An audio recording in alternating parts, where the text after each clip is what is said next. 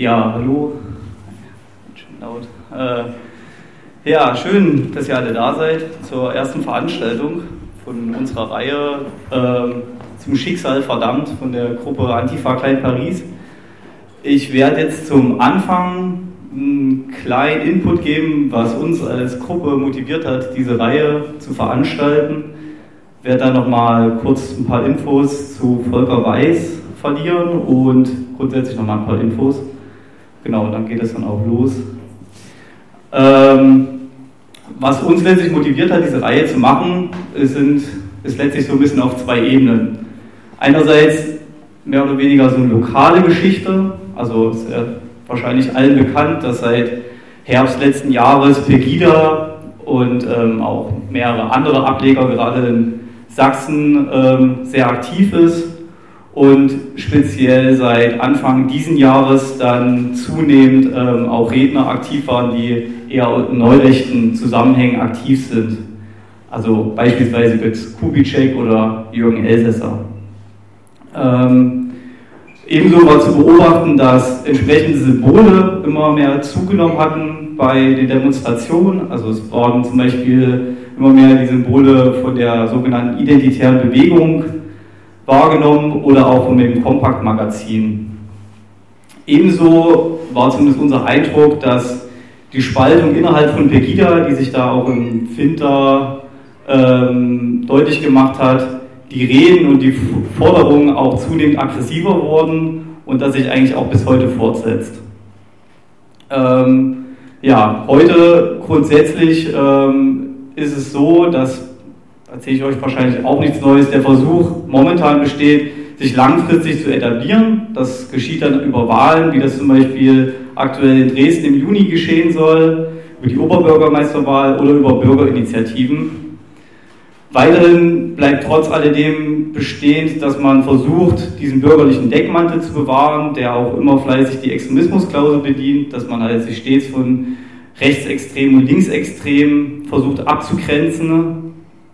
Und speziell auf Legida gemünzt ist ja aktuell zu beobachten, dass es jetzt kommenden Montag wahrscheinlich, also voraussichtlich einige Wochen jetzt erstmal eine Pause geben wird und diese jetzt erstmal in den ländlichen Regionen aktiv werden wollen. Was so trotz alledem auch noch sichtbar ist, ist, dass die Bewegung, diese ganzen Pegida-Ableger, trotz alledem, dass halt diese Forderungen und auch die Reden immer aggressiver wurden, es immer noch schwerfällt, einigen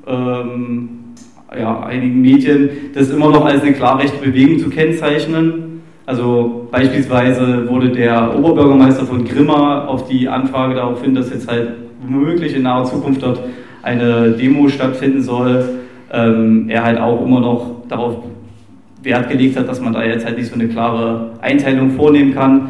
Das gleiche auch vom Werner Patzelt von der TU Dresden, genau, die da halt stets immer noch ablehnen, die Bewegung als klar rechts zu sehen. Und auch im Politikbetrieb wird auch immer noch teils dieser Versuch unternommen, immer noch zu meinen, da wären halt auch wirklich reale Ängste und Sorgen, die man auf irgendeine Art und Weise ernst zu nehmen müsste und somit eigentlich auch die Stimmungsmache dahinter verniedlicht. Das ist sozusagen so ein bisschen der lokale Rahmen, der uns interessiert hat. Das Zweite ist halt, dass wir das Ganze auch in einem europäischen Kontext begreifen wollen. Dabei verstehen wir halt, dass die Krise bis heute nach wie vor in Europa wirkmächtig ist, dass es halt ein Zunehmen an konformistischen Aufbegehren, das ist ein sehr fetter Begriff, den kann man vielleicht auch später nochmal diskutieren, aber den haben wir so wahrgenommen und der sich da halt auch in anderen europäischen Ländern kennzeichnet. Also erinnert sich jetzt vielleicht an die Verhinderung der sogenannten Homo-Ehe in Frankreich oder zum Beispiel die English Defence League in England und anderen Ländern.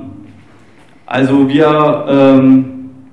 was alle Bewegungen häufig eint, ist auch da häufig dieser bürgerliche Deckmantel und dass man sich klar abgrenzt von historischem Faschismus und auch vom Nationalsozialismus, wobei insbesondere, also sowohl bei beiden, häufig die Merkmale gänzlich außen vor gelassen werden, da wird auch gar nicht groß irgendwie analysiert und somit wird dann auch nicht festgestellt, dass bestimmte Merkmale, beispielsweise des Faschismus oder des Nationalsozialismus, auch in ihren Forderungen enthalten sind.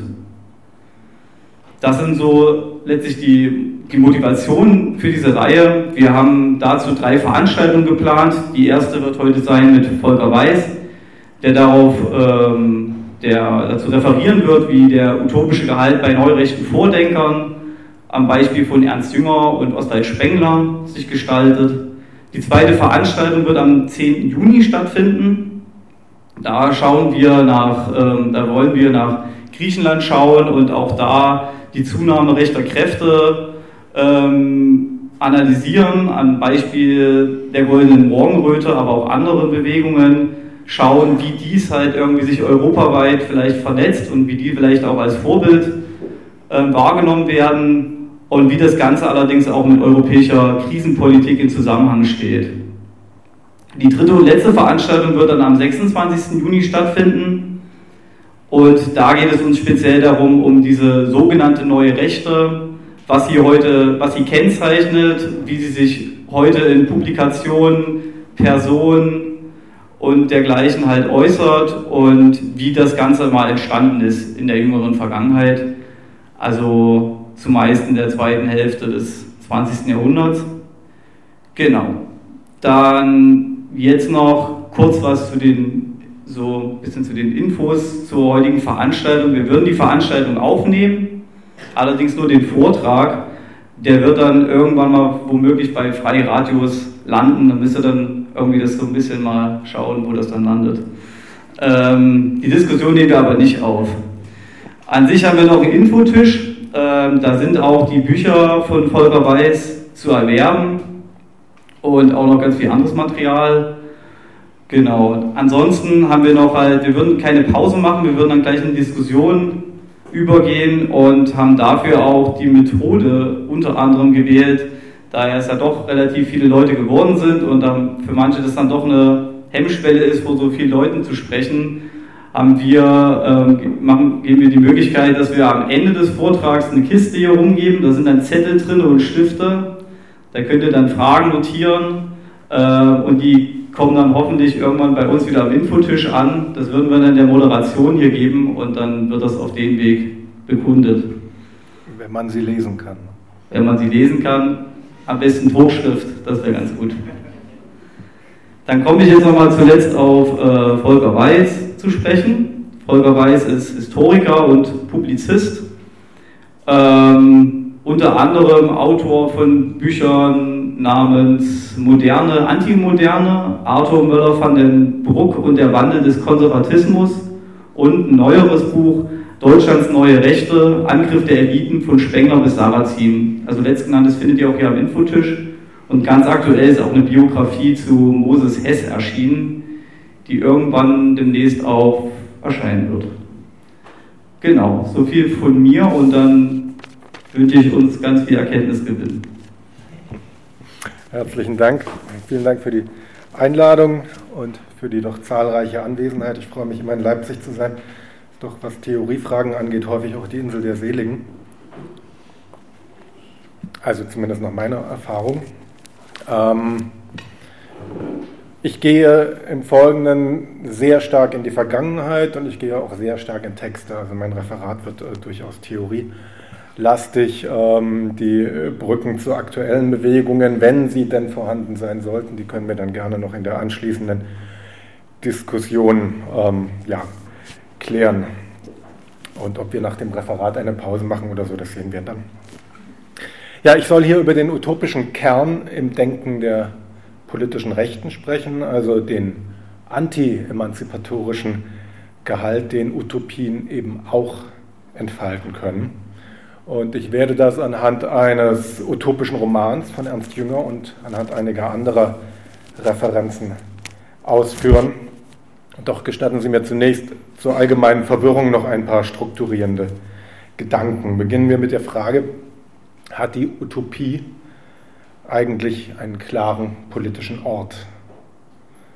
Wie Wolfgang Hartwig, ein Utopieforscher, ausführte, kam der Anstoß, politische Konzepte von Faschismus und Nationalsozialismus unter dem Blickwinkel der Utopie zu formulieren, von konservativer Seite.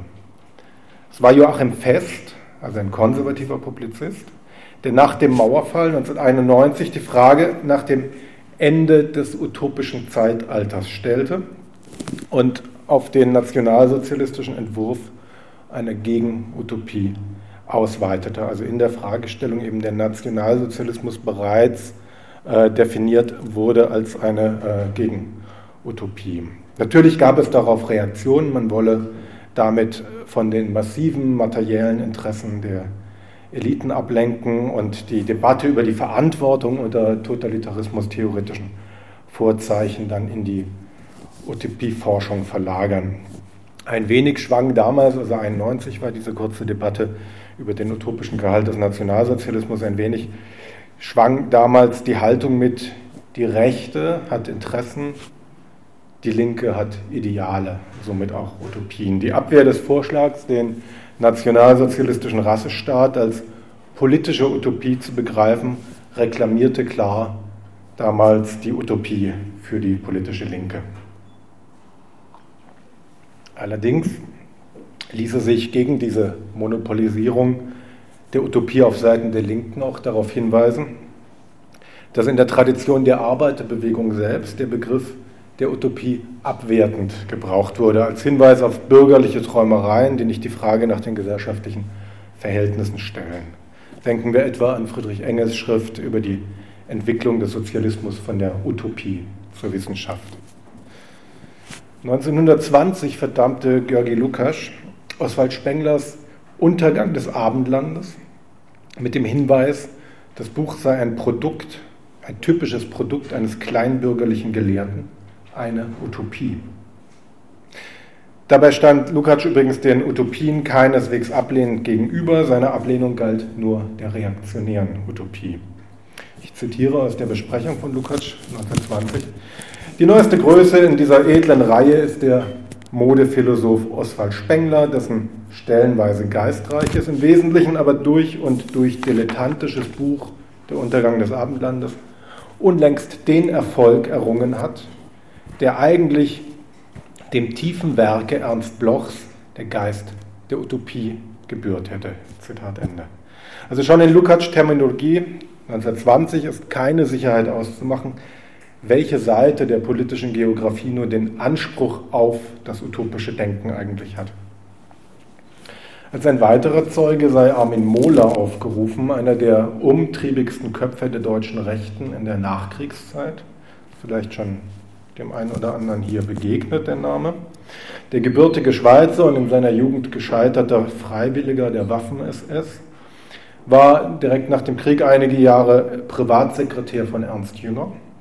Und Mohler stand stark unter dem Einfluss von Jüngers Schrift über den Arbeiter und war, um seinen Biografen Karlheinz Weißmann zu zitieren, der Überzeugung, dass sich die Weltanschauung der politischen Rechten durch eine Orientierung am Mythos von denen der Linken unterscheide, die an Utopien festhalte. Zitat. Denn das ist übrigens schon eine der Brücken, die wir heute haben in die Gegenwart. Also Mohler hat sozusagen das erste Standardwerk über die sogenannte konservative Revolution geschrieben, eine Bibliografie, Gesamtbibliografie sozusagen der Autoren, die allerdings stark verzerrt dargestellt wurden. Das war eine klar apologetische Schrift. Mohler kommt von Ernst Jünger und ist dann der Lehrmeister erst von Karlheinz Weißmann, der im Prinzip einer der Chefdenker in den Reihen der Jungen Freiheit heute auch ist. Und Weißmann und Kubitschek, Götz Kubitschek, der jetzt für Pegida und Legida auf der Bühne steht. Kubitschek ist sozusagen die letzte Schülergeneration von Armin Mohler, der vor einigen Jahren gestorben ist. Und das sind die Leute, bevor sie sich vor kurzer Zeit gespalten haben, Weißmann und Kubitschek, die also dieses Institut für Staatspolitik gegründet haben. Also es gibt da durchaus eine Linie auch in die Gegenwart. Aber um meinen ersten Versuch der Eingrenzung nochmal zusammenzufassen, es zeitigt eben völlig unterschiedliche Ergebnisse, wenn man dieser Frage nachgeht, welches eigentlich der politische Ort der Utopie ist. Also eine Möglichkeit wäre, die Rechte hat keine Utopien, denn Utopien sind immer das Monopol der Linken. Zweite Möglichkeit, die Linke hat keine Utopien, denn das sind bürgerliche Träumereien. Das wäre dann sozusagen die von Engels und ein bisschen Lukács-Position. Dritte Möglichkeit, es gibt revolutionäre und reaktionäre Utopien. Das ist die Unterscheidung, die Lukács ja dann eben schon in der Besprechung von Spenglers Text macht. Und das Verdikt Mohlers am Schluss. Die Linke hat Utopien und die Rechte dagegen ihre Mythen. Aber welche dieser Definitionen trägt jetzt, das werden wir hoffentlich im Laufe des Abends sehen. Ähnlich schwierig wie die Frage nach dem politischen Ort der Utopie gestaltet sich dann auch die Eingrenzung der Utopie als literarisches Genre. Und das ist sie ja historisch auch erstmal. Praktisch alle Darstellungen zum Thema beginnen mit Thomas Morus' Schilderungen aus dem 16. Jahrhundert von der fernen Insel Utopia, gefolgt dann von Tommaso Campanellas Sonnenstaat und Francis Bacons New Atlantis. Die bewegen sich im fiktionalen Bereich, also und auch nicht selten ist bis heute dann das Genre des Science Fiction mit Merkmalen des Utopischen ausgestattet. Es gibt ja mittlerweile ganze Bücher über Star Trek und Co., wo also auch da die utopischen, vor allem die Technik-Utopien hervorgearbeitet werden. Andere Darstellungen aber weisen auch bereits auf antike Staatstheorien, etwa Platons, hin. Wieder andere beziehen die sogenannten Heiligen Schriften mit ein. Es herrscht überhaupt keine Einigkeit in der Forschung in der Frage, ob die biblische Darstellung des Garten Eden oder auch das goldene Zeitalter der griechischen Mythologie ebenfalls unter den Begriff der Utopien fallen. Diese Berücksichtigung würde das Feld dann auch in Richtung des Mythologischen und des Religiösen öffnen. Das ist eben eine nicht geklärte Frage, ob das eigentlich auch in den Bereich der Utopien fällt. Mitunter werden auch bestehende Motive aus der theologischen Sphäre in die politische Sphäre übertragen. Auch das kann man bei Utopien finden. Denken wir etwa an die Verheißung vom Dritten Reich, die also ihren Weg von der mittelalterlichen Eschatologie bei Joachim de Fiore über die avantgardistische und mystische Literatur der Jahrhundertwende, also in Künstlerkreisen sehr stark taucht dieser Begriff immer wieder auf, bis schließlich in das Herz des völkisch-nationalen Diskurses schafft, erst als Buchtitel 1923 bei Arthur Moeller van den Bruck, Das Dritte Reich, eine programmatische Schrift der konservativen Revolution, und dann als eine halboffizielle und auch bis heute verständliche und verbreitete Bezeichnung des nationalsozialistischen Staates. Damit wäre die erste Brücke in den Bereich des Anti-Emanzipatorischen geschlagen. Völlig legitim, denn selbst die einfachste Alltagsdefinition der Utopie als einer widerspruchs- und konfliktfreien Gesellschaft im Idealzustand hält der genauen Prüfung überhaupt nicht stand. Rolf Schwenter, ebenfalls Utopieforscher, weist in einem kleinen Überblick zur Geschichte der Utopien darauf hin, dass auch Utopien schon in der Frühzeit des Genres keineswegs einen Idealzustand darstellten. Auch Morus' Utopia kennt Kriege, was man eigentlich im Alltagsverstand nicht mit Utopien verbinden würde. Und so Schwenter, die Utopien kennen Gemeindeeigentum, umfassende alternative Bildungsprozesse, Dezentralisierung, Ablehnung des Luxus, das sind gewissermaßen die positiven Seiten. Sie kennen aber auch sexuelle Repression, Sklaverei, Todesstrafe und Stellvertreterkriege. Es gibt autokratische Herrschaft bei Campanella beispielsweise, Zuchtwahl bei Platon und sicher nicht von jedermann als beglückend empfundene technische Entwicklungen. Bei einer ganzen Reihe von Beispielen ist also fraglich, wie begehrenswert der geschilderte Zustand überhaupt ist. Das gilt dann vor allem natürlich für die Dystopie, also für die Negativ-Utopie, die so mag satirisch daherkommen. Denken wir an Arno Schmidts Gelehrtenrepublik. Oder eben drastisch negativ, also sozusagen die Dystopie par excellence George Orwells 1984.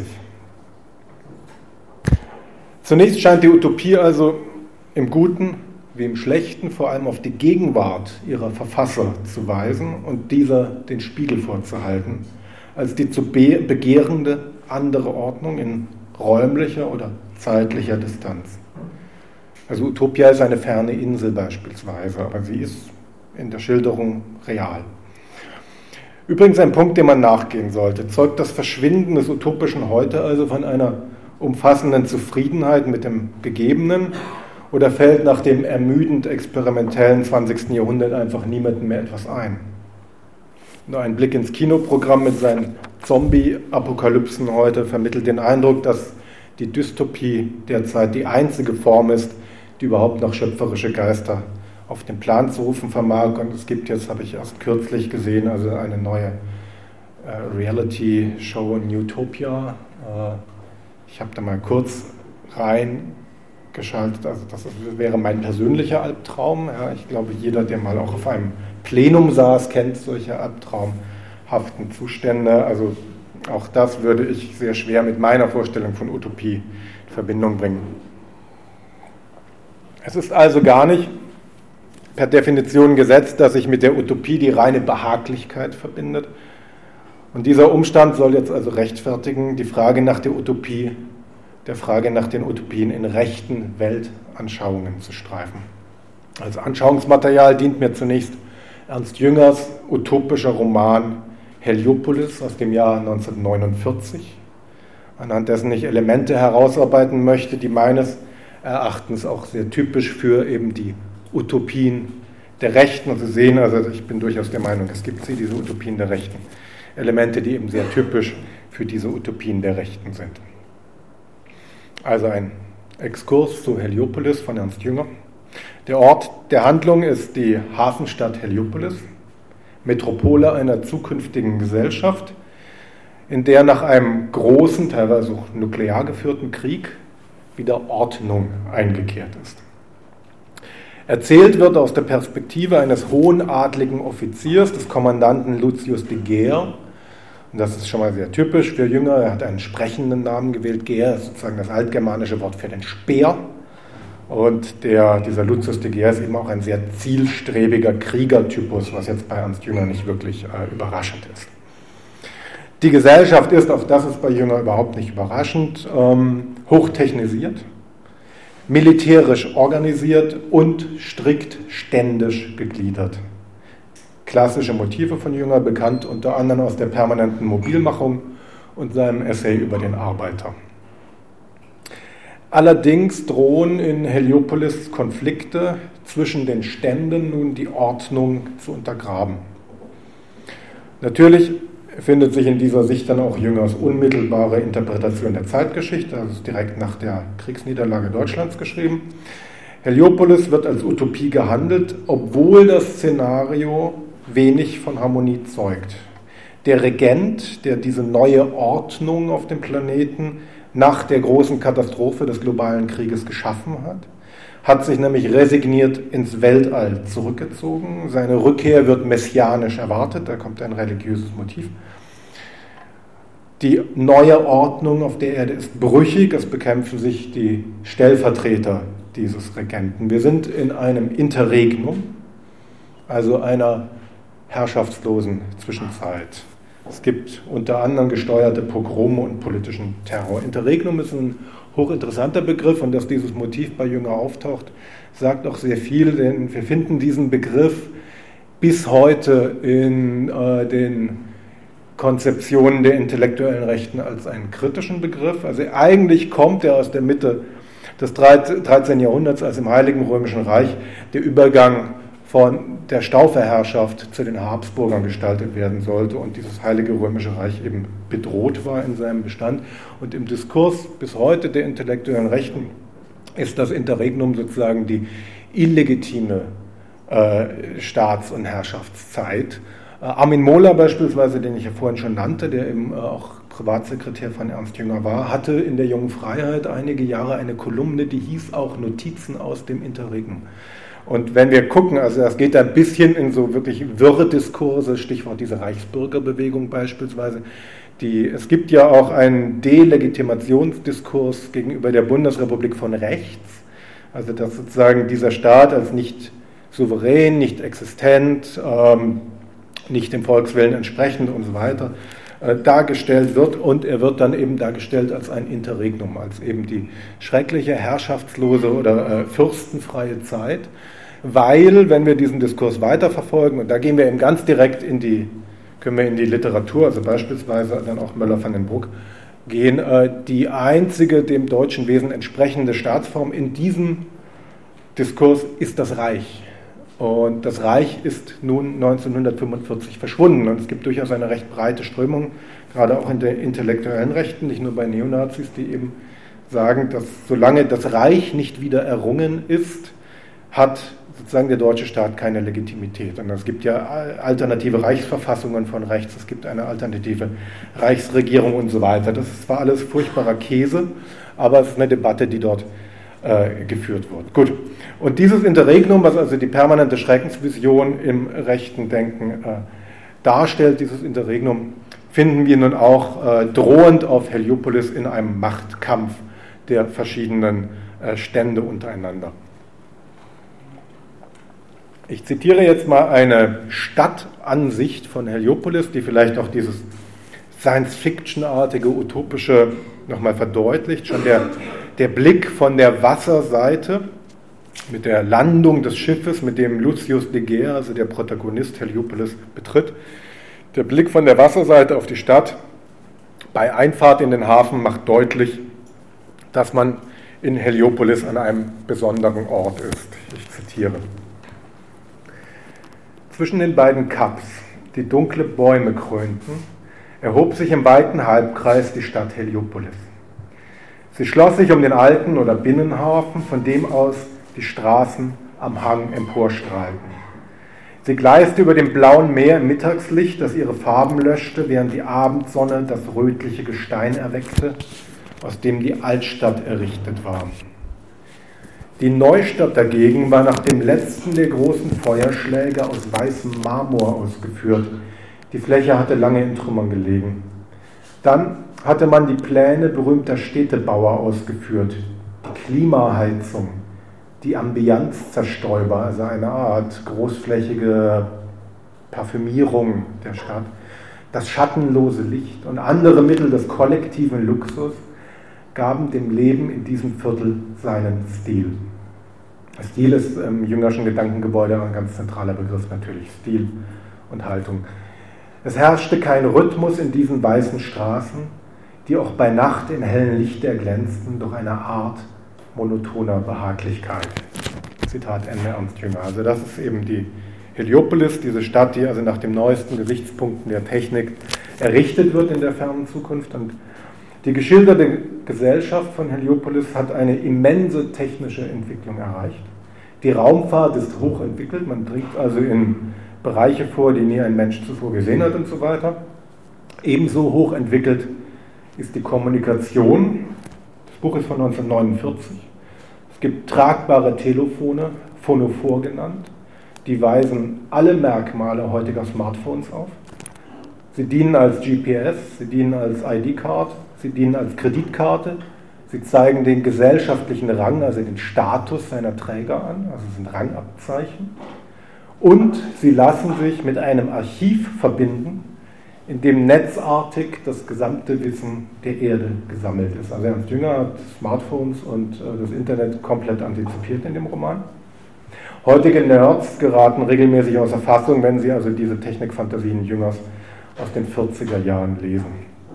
Es gilt dann übrigens, also wenn man in die gläsernen Bienen von ihm guckt, wo er mit Nanotechnologie arbeitet beispielsweise, also da hat er durchaus sehr viel technische Visionen, könnte man sagen, gehabt. Einzig für flache Hierarchien ist eben kein Raum bei Jünger, weil es eben Ernst Jünger ist, dann, ich zitiere, mit dem Wachstum des Archivs steigerte sich eben auch die Macht.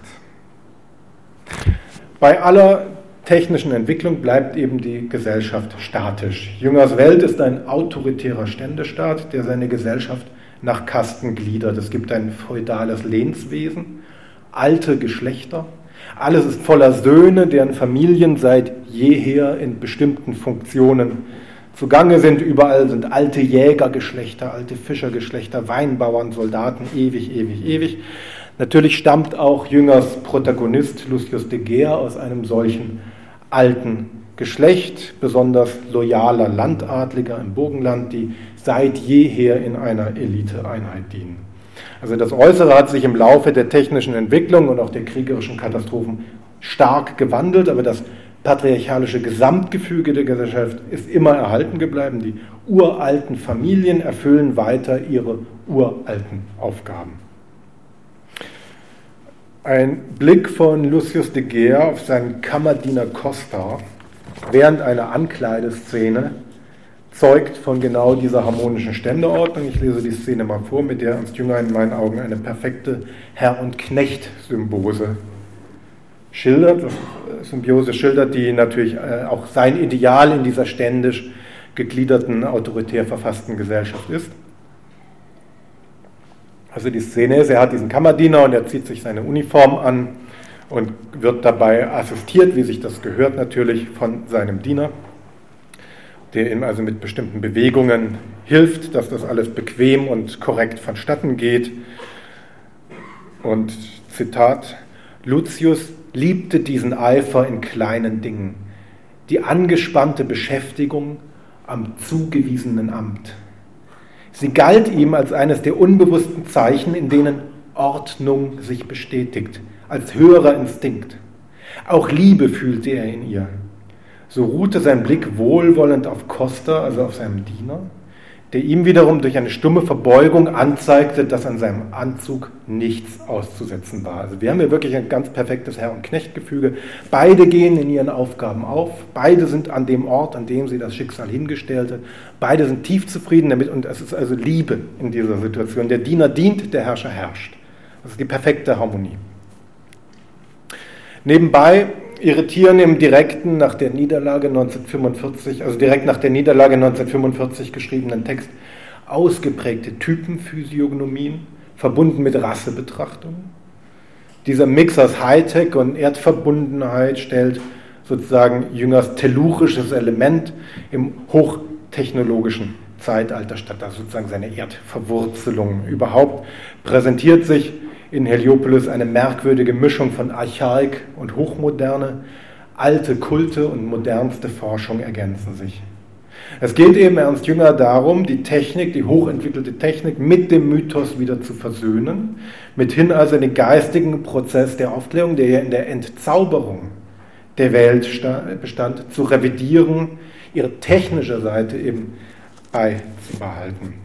Also sozusagen eine Wiederverzauberung der Welt im Zuge oder im Verbund mit Hochtechnologie, so könnte man das auf einen Nenner bringen. Und nach eben diesem Muster findet auch in Heliopolis die Suche nach einer Utopie statt. Sie ist dann der Aufgabe des Botanikers Ortner, also wieder ein sprechender Name, der eine Art graue Eminenz im Wissenschaftsgefüge dieser Gesellschaft darstellt. Also Heliopolis hat eben auch eine eigene Künstler- und Wissenschaftlerkaste. Und Ortner soll der technischen Welt von Heliopolis die Seele einhauchen. Ich zitiere, was der Prokonsul, also einer der beiden zerstrittenen Herrscher, was der Prokonsul von ihm erhoffte, das war die geistige Durchdringung von Heliopolis. Doch nicht in der Form der realistischen Beschreibung nach Balzacs Art. Er hielt ihn für fähig, ein vorbildliches Modell zu schaffen, das wie ein wirklicher Kern in dem historischen Objekt enthalten war und der es steuerte. Es zählte zu den Maximen des Prokonsuls, und jetzt, das ist auch, würde ich sagen, eine Maxime auch heutiger, konservativer und auch neu rechter Politik, es zählte zu den Maximen des Prokonsuls, dass echte Politik nur möglich sei, wo Dichtung vorausgegangen war. In dieser Haltung trifft sich natürlich der begeisterte Modernist Ernst Jünger sogar mit seinem scheinbaren Antipoden, dem ewig grantelnden Anti-Utopisten Oswald Spengler. Doch bei genauer Lektüre etwa von Spenglers Mensch und Technik aus dem Jahr 1931 zeigen sich auch durchaus Ähnlichkeiten. Nicht nur, dass auch Spengler in seinen Technikfantasien einige Hervorsagen trifft, beispielsweise die Klimakatastrophe hervorsagt oder auch den Verfall des Wertes von Arbeit thematisiert. Die deutlichste Überschneidung besteht in beider Glauben an den Tatmenschen, der sich seinem Schicksal stellt. Denn Spenglers Zivilisationsgeschichte, die er ja davor, also direkt nach dem Ersten Weltkrieg, geschrieben während des Ersten Weltkriegs bereits in diesem Auf- und Niedergangszyklus vom Untergang des Abendlandes beschreibt, ist ein Motiv, das er dann immer weiter fortsetzt. Spenglers Zivilisationsgeschichte ist trotz ihrer Technikbejahung eine Verlustgeschichte. Sie handelt vom Verlust der Vorherrschaft des schöpferischen weißen Mannes auf Erden, des faustischen Tatmenschen, wie er es dann nennt, den die nordischen Landschaften, wie es beim heißt, Europas hervorgebracht haben. Womit dann übrigens auch im Umkehrschluss Spenglers Idealbild bestimmt wäre. Also wenn dieser Mensch verschwindet und dass er sozusagen seine Trauer darüber ausdrückt, ist ganz klar, was er sich für eine Gesellschaft, nämlich vom nordischen, weißen, schöpferischen Mann dominiert. Das ist sozusagen sein Wunsch. Der Niedergang ist indiziert durch eine Art systematische Selbstentmannung der westlichen Welt. Also das ist jetzt alles so Spenglerscher Jargon. Verlust an Führungsqualität und Gefolgschaftswille. Wir denken eben jetzt wieder an diese Herr- und Knecht-Harmonie bei Jünger, also es korrespondiert eben. Vermassungserscheinungen und natürlich Dekadenz. Der Begriff der Dekadenz ist sozusagen in der rechten Kulturkritik eigentlich ein Schlüsselbegriff. Die Bedrohung kommt für Oswald Spengler aus der farbigen Welt, wie er schreibt, aus der Welt des Südens und natürlich des bolschewistischen Ostens, verursacht durch den Verrat an der Technik, wie er es nennt. Der Technikexport habe es den anderen Völkern ermöglicht, den weißen Mann eben mit seinen eigenen Schöpfungen anzugreifen. Ich zitiere: Die unersetzlichen Vorrechte der weißen Völker sind verschwendet, verschleudert, verraten worden. So steht es dann in Mensch und Technik von Spengler. Und angesichts seiner pessimistischen Prognosen scheint niemand weiter von einer Utopie entfernt zu sein als Oswald Spengler. Seine Forderung ist zunächst die Erkenntnis dessen, was in seinen Augen eben ist. Ich zitiere: Es hat einen Sinn, diese Tatsachen zu achten oder zu verachten. Sie zu verändern ist unmöglich. Das Schicksal des Menschen ist im Laufe und muss sich vollenden. Zitat Ende. Doch kommt dann eben bei Spengler nach der Erkenntnis des Unausweichlichen auch dieses Moment des Aufbäumens, und beim genauen Hinsehen bleibt eben auch dieses Unausweichliche, dieses Schicksalhafte nicht unausweichlich. Spenglers Klage vom Niedergang des weißen Mannes zielt ja dann doch auf die Abwendung dieses Niedergangs. Spengler bleibt eben stets politischer Schriftsteller. Doch der Verlauf der Geschichte und insbesondere die deutsche Kriegsniederlage im Ersten Weltkrieg haben eben in seinen Augen die Weichen falsch gestellt. So bleibt dem erkennend Betroffenen schließlich das männlich-trotzige Beharren gegen den falschen Weltenlauf. Und am Ende von Mensch und Technik formuliert Spengler die Aufgabe der Zeit, die übrigens heute noch als Motto in den Kreisen rechter Spengler-Verehrer zitiert wird. Ich lese das mal vor, und wenn man dann in so einige Zeitschriften schaut, es gab beispielsweise einen Bericht über eine Zusammenkunft bei der Jungen Freiheit am Grabe Oswald Spenglers, wo also diese Passagen dann wieder vorgelesen wurden. Da gibt es also ein fast kultisches Gebaren in diesem Milieu bis heute. Ich zitiere: Angesichts dieses Schicksals gibt es nur eine Weltanschauung, die unserer würdig ist, die schon genannte des Achill. Lieber ein kurzes Leben voll Taten und Ruhm, als ein langes ohne Inhalt. Die Gefahr ist groß geworden für jeden Einzelnen, jede Schicht, jedes Volk, dass es kläglich ist, sich etwas vorzulügen. Die Zeit lässt sich nicht anhalten, es gibt keine weise Umkehr, keinen klugen Verzicht. Nur Träumer glauben an Auswege. Optimismus ist Feigheit. Wir sind in diese Zeit geboren und müssen tapfer den Weg zu Ende gehen, der uns bestimmt ist.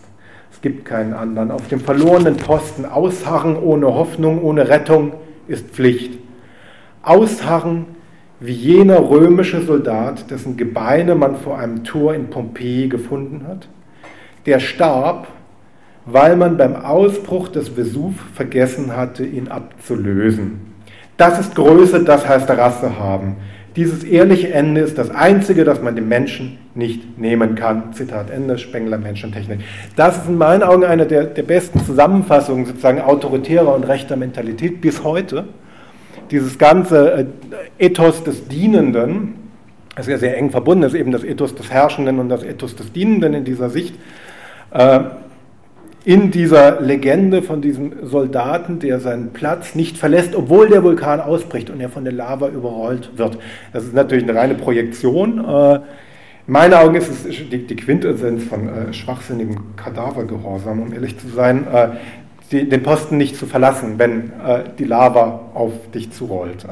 Und für Spengler und für seine heutigen Apologeten ist das sozusagen die absolute Haltung. Also wirklich die letzte konsequente Haltung, dann den Posten nicht zu verlassen. dann eben stehen zu bleiben. Und diesen ganzen heroischen Diskurs, wenn wir dann angucken, ja, so subkulturelle Produktion, dieser Hype um diesen wirklich unglaublich schlechten Film 300, ich weiß nicht, ob der bekannt ist, der so in der Hooligan-Szene, aber gerade auch die identitäre Szene nimmt sich ihre Symbole daraus, ja, das ist eine ziemlich schlechte Comic-Verfilmung, das ist genau das, was man sich dort zusammenfantasiert, dass man eben mit 300 dann das Heer der Millionen von Perserkönig Xerxes an den Thermopylen aufhalten kann.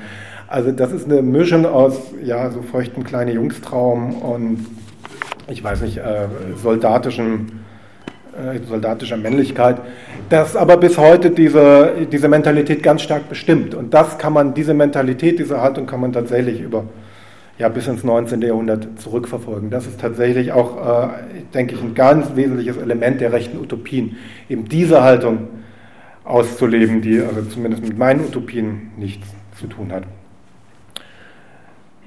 Spengler und Jünger unterscheiden sich von der konservativen Kulturkritik, die das Verschwinden des Menschen in der Technik beklagt. Und das muss man immer im Hinterkopf behalten. Wir haben es hier nicht mit einfachen Konservativen zu tun, sondern wir haben es tatsächlich mit Revolutionären zu tun, mit wesentlich aggressiveren Charakteren. Und das muss man auch immer im Hinterkopf behalten, wenn die Protagonisten dieser Szene heute sich selber als konservativ vorstellen. Es gibt jetzt also bis hin in die Soziologie fallen da Leute drauf rein. Kubitschek ist jetzt gerade von einem führenden deutschen Soziologen interviewt worden unter dem Label, er sei ja ein konservativer Kubitschek. Götz Kubitschek ist kein Konservativer, das ist ein Zeichen von mangelnder politischer Bildung anscheinend, dass er unter konservativ reüssieren kann. Ja, der Konservative beklagt einfach, betrauert nur das Verschwinden des Menschen in der Technik. Ich denke, es ist klar geworden, also vor allem bei Ernst Jünger, dass da überhaupt keine Technikfeindlichkeit vorhanden ist. Im Gegenteil, sie begrüßen, dass die zunehmende Technisierung der Welt nunmehr noch mehr Raum für einen heroischen Typus gelassen hat. Jüngers soldatischer Heroismus, der Stahlgewitter, wurde ja bereits in seinem Essay über den Arbeiter 1932 abgelöst, also von einem neuen Heldentypus, der zwar noch soldatisch geprägt ist, aber den Bedingungen der Industriemoderne bereits völlig angepasst ist. Er ist der Herrscher der Zukunft für Ernst Jünger, während alle anderen Formen der Individualität eben in dieser hochtechnisierten Zukunft verdrängt werden. Und damit kommt er auch Spenglers Typus des heroisch in den Stürmen der Geschichte durchhaltenden, faustischen Menschen sehr nahe. Beide Idealbilder sind nicht harmoniegeprägt, sondern durchaus dynamisch und auch stets gefährdet in ihrer Dynamik. Sie laufen ja in Gefahr, von der Lava überrollt zu werden. Entsprechend kommentiert beispielsweise Rolf-Peter Sieferle in einer Aufsatzsammlung über dieses Thema, ich zitiere, Jüngers Utopie imaginiert keinen Ort des ewigen Friedens. Der hochtechnisierte Endzustand verwirklicht nicht die Versprechen von Glück und Komfort, sondern ist selbst von eisiger Kälte. Zitat Ende. Diese Härte lockt eben nicht nur den ehemaligen Stoßtruppführer Ernst Jünger, sondern kennzeichnet auch den merkwürdig nicht-materialistischen Darwinismus der Spenglerschen Kulturphilosophie. Und die Utopie beider ist eben eine Gesellschaft, in der sich dieser neue Typus des modernen Heroen zu beweisen vermag. Eine Gesellschaft, die eben diesem modernen Heroen entspricht und die nach seinem Bild geprägt ist. Während bei Jünger und Spengler der heroische Mensch in seiner Einheit von Technik und Mythos weitgehend Literatur blieb, wurde anderorts bereits an der Umsetzung einer Realutopie gearbeitet, die man für eine rechte Variante des Rousseau'schen Naturzustands halten könnte. Also wir wechseln die Szene und werfen mal einen Blick auf die lebensreformerischen Ansätze der Jahrhundertwende, in denen es von Utopien nur so wimmelte. Zwischen all den, also so um 1900 noch in dem Milieu vor dem Ersten Weltkrieg, zwischen all den Vegetariern, zurück zu naturstrebenden Barfußpropheten, Pazifisten, Nacktbadern und Sonnenanbetern, die alle an der Beglückung der Menschheit arbeiteten, gab es auch Strömungen, die für uns heute so gar nicht in den philanthropischen Reigen zu passen scheinen, ihm aber durchaus entsprungen sind. Populär waren Siedlungsprojekte zur Rassenregeneration, in denen Menschenzucht als Realutopie in Einklang mit biologischer Lebensweise verwirklicht werden sollte. Eine Pioniertat war 1886 die Gründung der Siedlung Neu-Germania in Paraguay durch den Tierschützer, Vegetarier und Antisemiten Bernhard Förster. Im Urwald wollte er gemeinsam mit seiner Gattin Elisabeth, übrigens der Schwester Friedrich Nietzsches, die Träume einer germanischen Lebensreform verwirklichen, gewissermaßen weit abseits von Städten und Juden, was ja in diesem Diskurs zusammengehörte. Das Milieu der völkischen Reformer kannte vielfältige Konstellationen, also Germanenfreunde, die agitierten gegen Fleischkonsum und Schutzimpfungen. Man konnte zugleich Antisemit und Feind des Alkohols und Tabaks sein, und wer Verunreinigungen in der Ernährung mied, der fürchtete häufig auch solche des Blutes. Eugeniker frönten der Reformkleidung oder gleich der Nacktkultur. Theodor Fritsch beispielsweise, einer der führenden Antisemiten seiner Zeit. Ich meine, der war sogar in Leipzig tätig, wenn ich mich jetzt nicht irre, reklamierte die eigentlich unverdächtige Gartenstadtbewegung in seinem Buch Die Stadt der Zukunft auf den Weg gebracht zu haben. 1904 entwarf der Chemiker Willibald Henschel in der Schrift Vom aufsteigenden Leben die Utopie einer rassischen Zuchtkolonie. Dem Typus des Städters sagte er den Untergang voraus und forderte, orientiert an der germanischen Mythologie, eine Sozialstruktur, in deren Zentrum die Landwirtschaft steht. Seine, wie er es nannte, Midgard-Siedlungen sollten neben gesunder Kost vor allem germanische Kinder produzieren. Die monogame bürgerliche Ehe war darin abgeschafft. Ebenso übrigens die bürgerliche Form des Privateigentums. Und dass solche und ähnliche Pläne nicht nur Theorie blieben, das zeigen dann Projekte wie die Obstbausiedlung Klingenberg bei Scharbeutz, die 1909 gegründete Siedlung Heimland bei Rheinsberg, Edenhall bei Hamburg und nach dem Ersten Weltkrieg die Siedlung Donnershaag in Sontra sowie die Hellaufsiedlung bei Hayingen. Also es gab einfach durchaus, ja, könnte es als rechte Landkommunen quasi benennen. Das war eine Bewegung. Heute am bekanntesten sind wohl die Unternehmungen des Athamanenbundes, die späteren NS-Größen Heinrich Himmler und Walter Daré angehörten. Zu ihm gehörte beispielsweise der 1924 gegründete Schnurrenhof bei Rechberg. Wenn sich diese agrarromantischen Ansätze auch stark von den technikaffinen Arbeiten Jüngers und Spenglers unterscheiden, so liefern sie doch einen weiteren Baustein zur Entwicklung der wohl destruktivsten rechten Utopien. Denn in den folgenden Jahren wurden beide Strömungen, also die technikaffine Strömungen auf der einen Seite und die, ich sage mal, biodynamische Rassenzucht auf der anderen Seite miteinander verbunden. Und das Ergebnis, der Typus des technikbeherrschenden Heroen, der durch Optimierung seiner rassischen Merkmale der bloßen Natur abgerungen wurde, das war dann natürlich der faschistische Herrenmensch. So, was lässt sich jetzt nach all diesen Beispielen allgemein zu den anti-emanzipatorischen Utopien sagen? Politische Utopien, schreibt Richard Sage, präsentieren Wunsch- und Furchtbilder von Gemeinwesen. Zudem sollen sie davon zeugen, dass Menschen prinzipiell ihre Gesellschaft konstruieren können. Das ist tatsächlich ein interessantes Moment.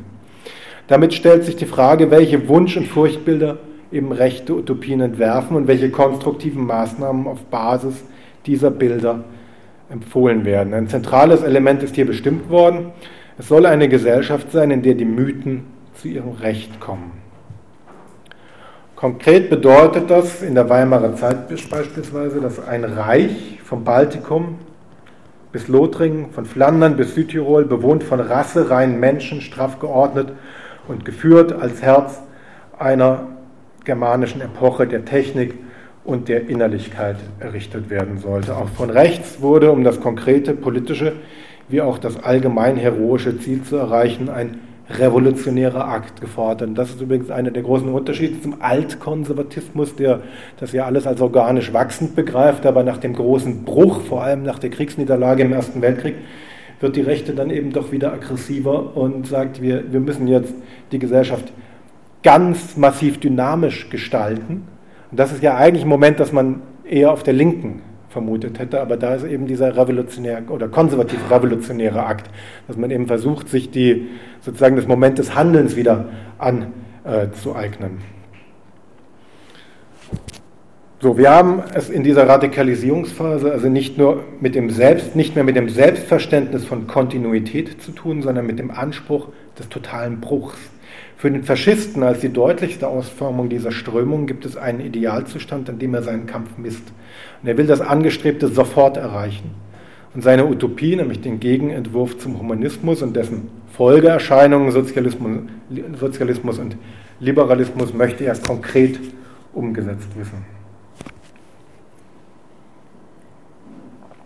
Die von dem britischen Faschismusforscher Roger Griffin aufgestellte Formel für den Faschismus als eine moderne Ideologie, die sich um einen populistischen und ultranationalistischen Wiedergeburtsmythos gruppiert, verweist ebenfalls auf den utopischen Kern der Ideologie. Letztlich lässt sich auch der Nationalsozialismus als der radikalste Verwirklichungsversuch dieser faschistischen Utopie interpretieren. Darin fungierte die Rassenideologie unmittelbar als Trägerin eben eines germanischen Wiedergeburtsmythos, da sie versucht, die angeblich verlorene Reinheit eben wiederherzustellen durch Anwendung eben einer pseudonaturwissenschaftlichen Rückzüchtungslogik. Also hier werden fusioniert auf der einen Seite der Naturgedanke mit dem technischen Zuchtgedanken. Also da haben wir es eben wieder mit einer Synthese zu tun. Auch hier finden wir eben wieder ein archaisches Motiv mit moderner Verfahrenstechnik verschmolzen. Artikuliert sich eine Utopie mit dem Mythos im Kern. Die so erzeugte Wiedergeburt wird als eine Art Verjüngung des Volkskörpers gesehen und korrespondiert auch mit dem Jugendkult, den der Faschismus ja in der Praxis an den Tag legte und mit dem er sich auch immer sehr stark, vor allem in der Agitation vom Konservatismus, der ja die alte, überkommene Ideologie der Rechten gewertet wurde, abgrenzen konnte. Also der Faschismus, vor allem in Italien ist das noch viel stärker, beansprucht eben Jugendlichkeit und Dynamik für sich. Der neue Mensch, den der Faschismus zu schaffen trachtet, ist aber ganz der alte.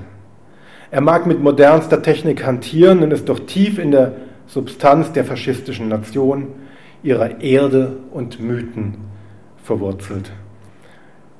Für die Eingangsfrage nach den anti-emanzipatorischen Utopien heißt das, auch rechtsradikale Weltanschauungen können selbstverständlich utopische Elemente in sich tragen.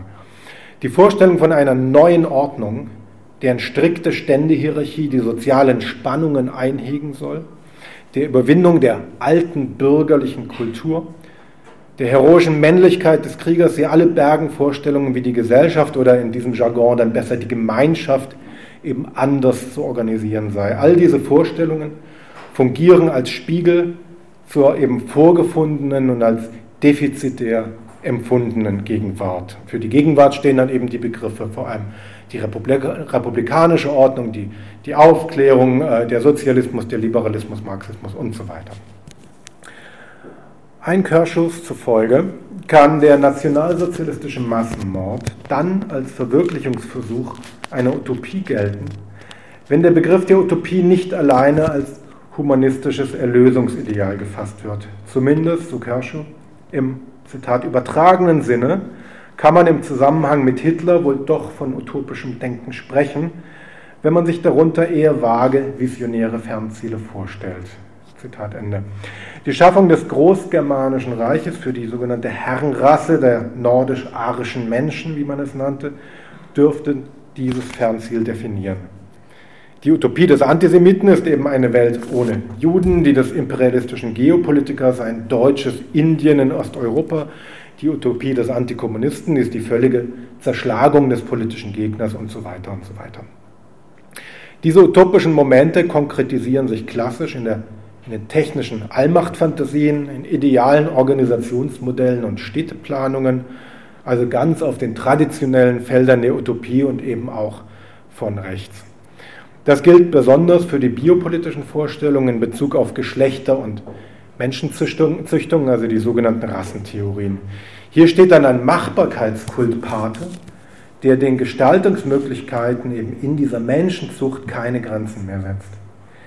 Der faustische Tatmensch, der Technikkrieger, sie müssen eben nur noch handeln. Allerdings weisen dann diese Utopien dann zu einem wesentlichen Teil wieder in die Vergangenheit. Rassereinheit ist immer Rückzüchtung, wie sich auch der Ständestaat an mittelalterlichen Reichsmodellen orientiert. Hier schlägt sich dann der Mythos als Kern der rechten Utopie Bahn, der ewige Urgrund, von dem sich der Mensch auch durch die technische Entwicklung nicht zu lösen vermag und in diesen Modellen ja auch überhaupt nicht lösen soll.